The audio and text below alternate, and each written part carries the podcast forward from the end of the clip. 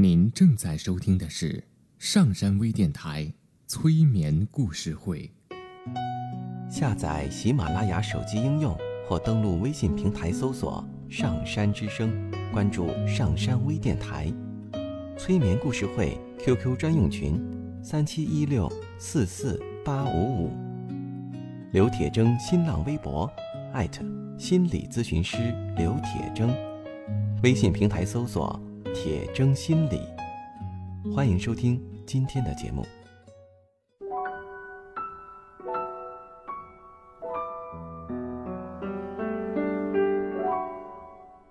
你好，我是铁铮，欢迎你和我一起走进催眠的世界。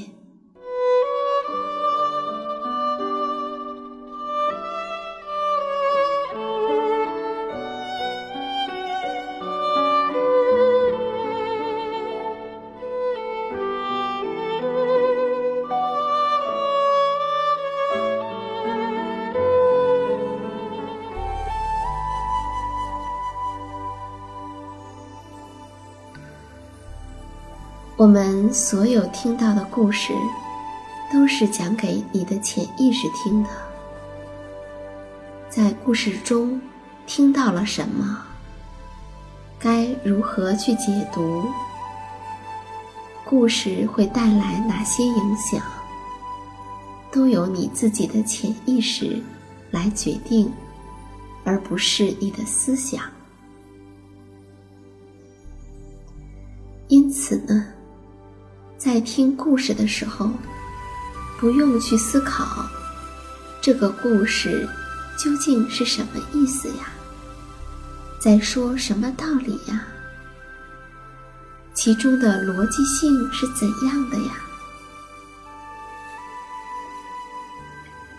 你需要做的只是调整你身体的姿势，坐着或者躺着。而把其他的一切都交给你的潜意识。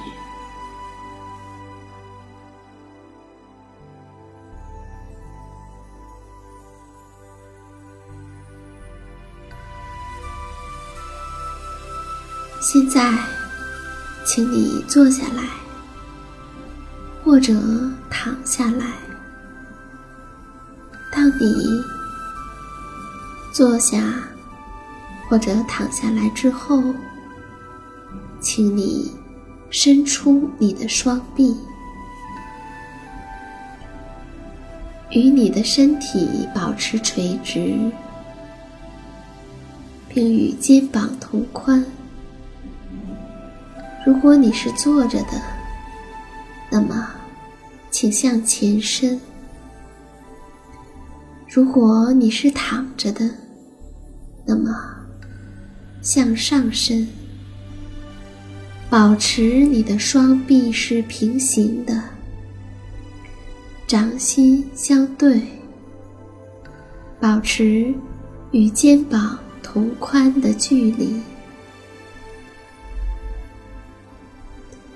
然后慢慢的闭上你的眼睛。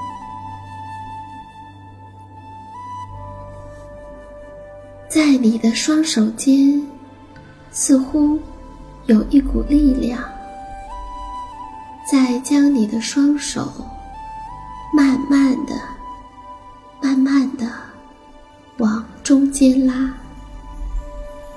你会发现，你的双手在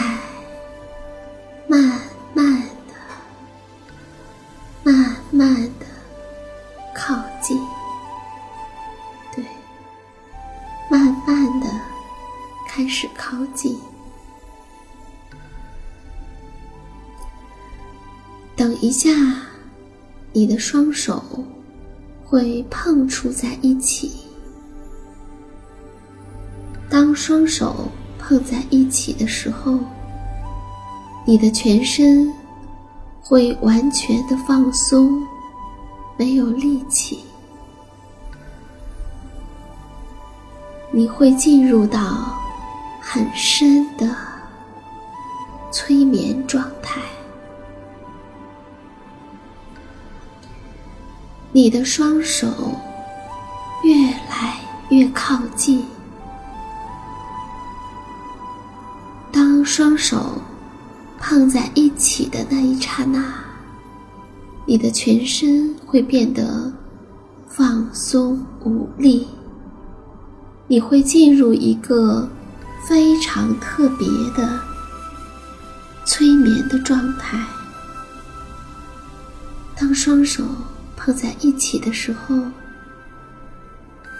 你会放下你的双手，感到完全的放松，并且进入到一个非常特别的催眠的状态。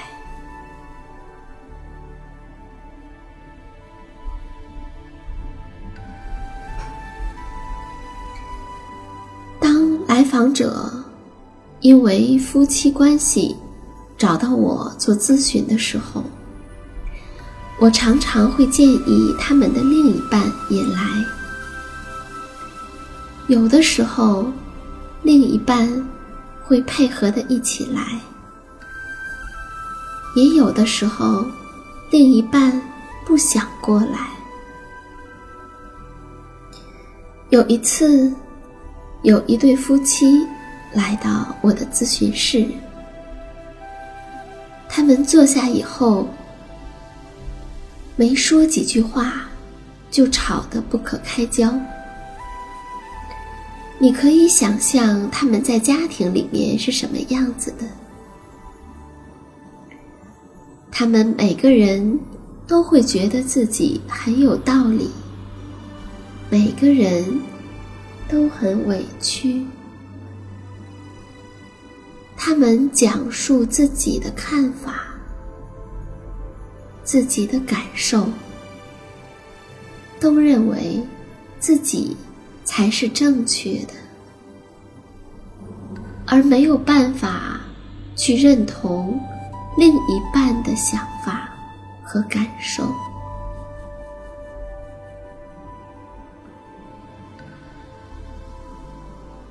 介绍了催眠，并征得他们的同意后，我为他们做了催眠。在催眠中，我讲了盲人摸象的故事。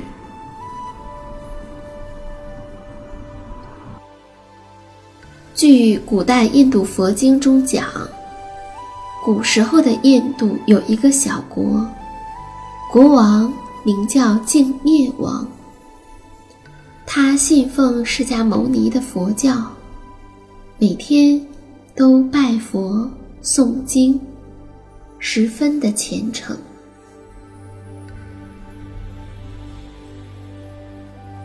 可是，当时国内流行着很多神教巫道，多数臣民。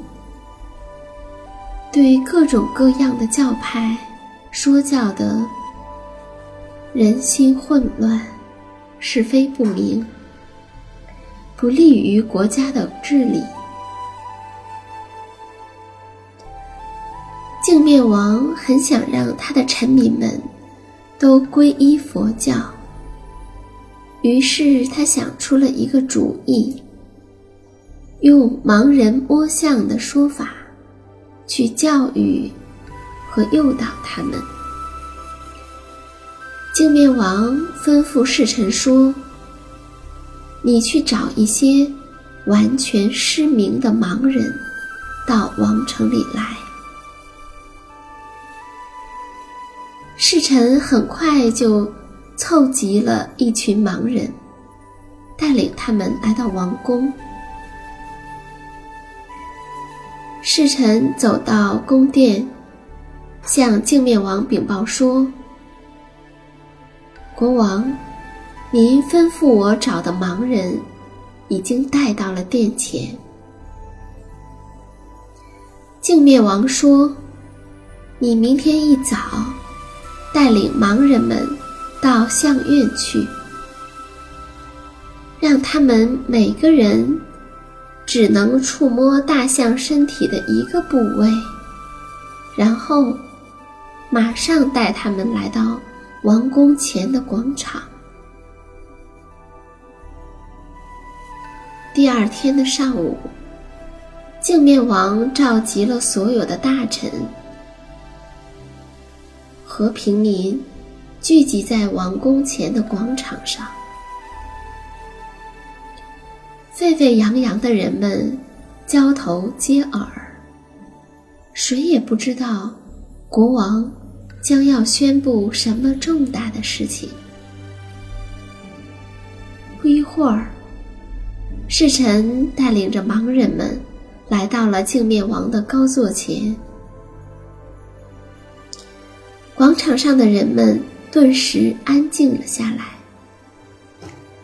镜面王向盲人们问道：“你们都摸到大象了吗？”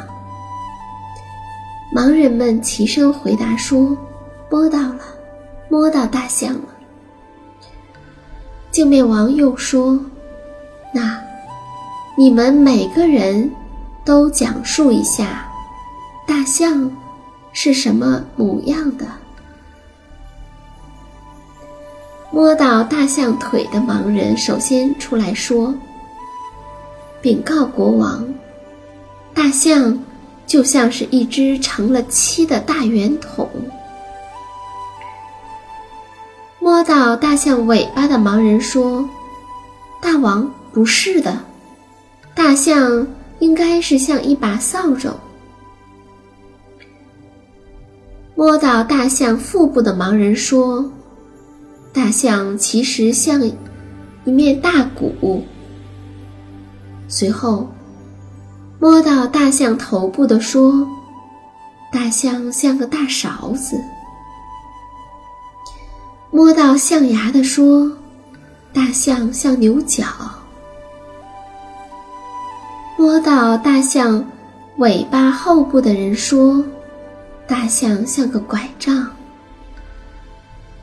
摸到大象耳朵的人，则说：“大象像个簸箕。”最后，摸到大象鼻子的盲人说：“圣明的国王，大象并不像他们说的那样，大象其实像一根粗粗的绳索。”一群盲人分成了几伙。吵吵嚷嚷，争论不休，都说自己正确，而别人不对。他们又纷纷的到镜面王前争辩说：“国王，大象的模样确实像我说的那样。”这个时候，在场的所有的人都笑了起来。这个故事是在我很小的时候听过的故事，只是小时候听没有这么长，说的很简单，说几个盲人从来没有见过大象，不知道大象长得什么样儿，就决定去摸摸大象。第一个人摸到鼻子说：“哦，我知道了，大象像一条弯弯的管子。”第二个人摸到了尾巴说：“不，大象像个细细的棍子。”第三个人摸到身体说：“大象像一堵墙。”第四个人摸到了腿，他说：“大象像一根粗粗的柱子。”然后他们就吵成一团了，都试图想说服别人，却怎么都说不服，越吵越凶。当时作为小孩子的我觉得很傻，谁会那么认为大象呢？我相信那对夫妻和听故事的你。也都听过这个故事，只是没有想过，在家庭中，原来也在上演着盲人摸象的故事呀。